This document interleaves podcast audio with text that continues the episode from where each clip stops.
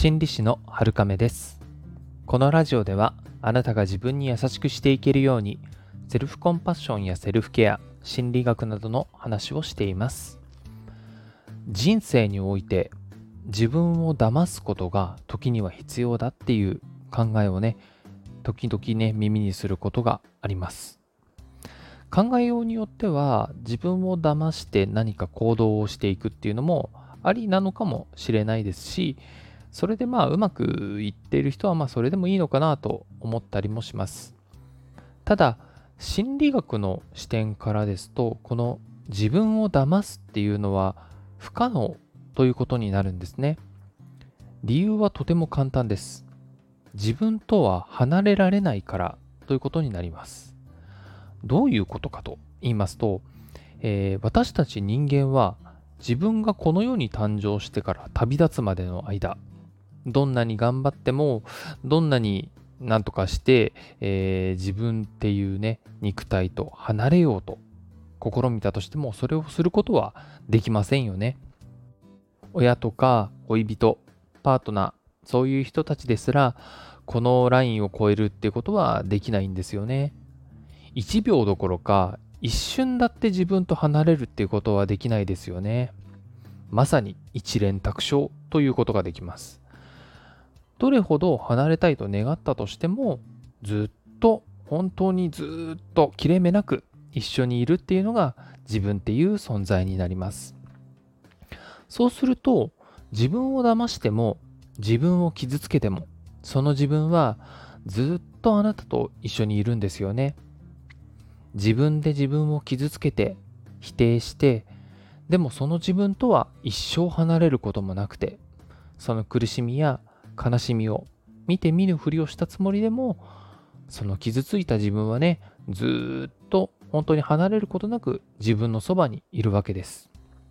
振り払うことも逃げることもできないんですよね。仮にやったつもりになってもそれはまあ気のせいと言いますか自分の中に居続けるんですよね。そしてあのこれがあまりにも強く強くあの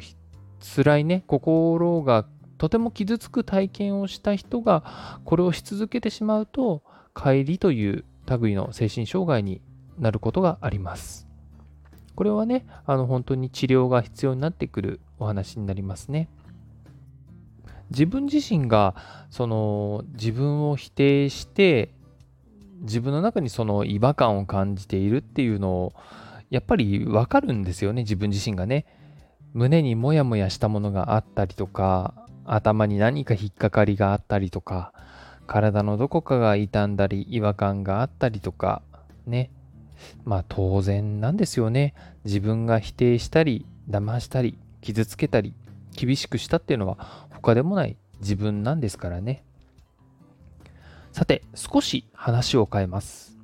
リスナーさんは誰かから否定されたりとか暴言を言われたりとか厳しくされたりっていうあの記憶はありますか？そういった時に心の底からああその通りだな。私は何のわだかまりもなく心からそのあの言葉を受け入れようなんていうふうに思ったことってありますか？おそらく普通ないですよね。人が正論を言っていたとしてもそれが否定とか厳しいものの言い方であれば心理的に反発が起きるっていうのは当然ですそうでなくても仮に優しい言い方であったりとかしたとしてもあのー、どこかにやっぱり相手は自分のことを本当の意味では理解してないっていうのは分かっていますので100%相手のことは受け入れるっていうことはおそらくないですよね。まあ、そういう誠実に向き合ってくれる人はともかくとして、まあ、自分を傷つけてきたりっていう人たちと一緒にいたいっていうふうに思いますか？普通は傷ついて嫌いになったりとか相手を警戒したり一緒にいることを避けたり関係を切ったりっていうことになったりしますよね。これがそれでも一生一緒にいないといけない相手だとしたらどうでしょう？私であればこれはかなり地獄ですねうーん、ちょっと耐えられる自信がないです。あるいは、一生離れられないから、開き直って腹をくくって関係なんとか良くしようっていうふうに奮闘するかもしれないです。だけれども、現実ではそんな必要はないですよね。人っていうのはこの世にたくさんいますし、合わない人と人生を共にするっていう必要はよっぽどね、ないかなと思います。ですが、自分自身との関係は違いますよね。私と私自身。あなたとあなた自身っていうのは離れることは絶対にできないんです。もっと言えば何があっても苦しくても辛くても悲しくても本当に何があったとしても一緒にいてくれるっていうのが自分ですよね。それは自分だけなんです。パートナーや家族がいなかったとしても自分だけは本当に一生そばにいてくれます。そんな自分との関係に厳しくするっていう必要は一切ありません。必要なのは思いやりとかいたわり、励まし、慰めであって自分を大切にするっていうことです。常に自分に優しくし続けるくらいの気持ちでちょうどいいです。自分に厳しさは本当にいりません。時にね、あの自分にイライラしたりとか、あの無力感を嘆いたりとか、今までもね、いろんな自分への不満があったかなと思います。そんな時どうしていたでしょうか？自分に心ない言葉をかけたりしましたか？イライラを何かにぶつけたりしましたか？でも、その影響は多分すぐにね、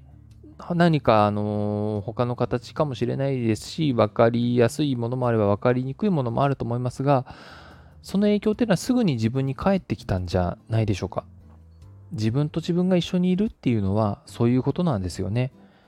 自分にネガティブなことをすれば、ネガティブなことがすぐに返ってきます。自分に優しくして自分を大切にすれば、安らぎとか慰み、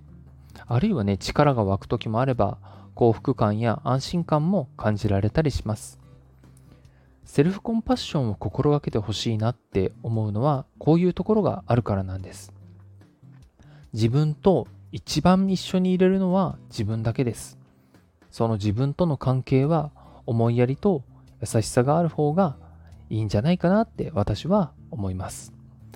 リスナーさんもよければちょっと考えてみていただけるといいかなと思います。今日の放送がお役に立てれば嬉しいです。また感想や質問もお待ちしています。今日もあなたが自分に優しくあれますように。心理師のはるかめでした。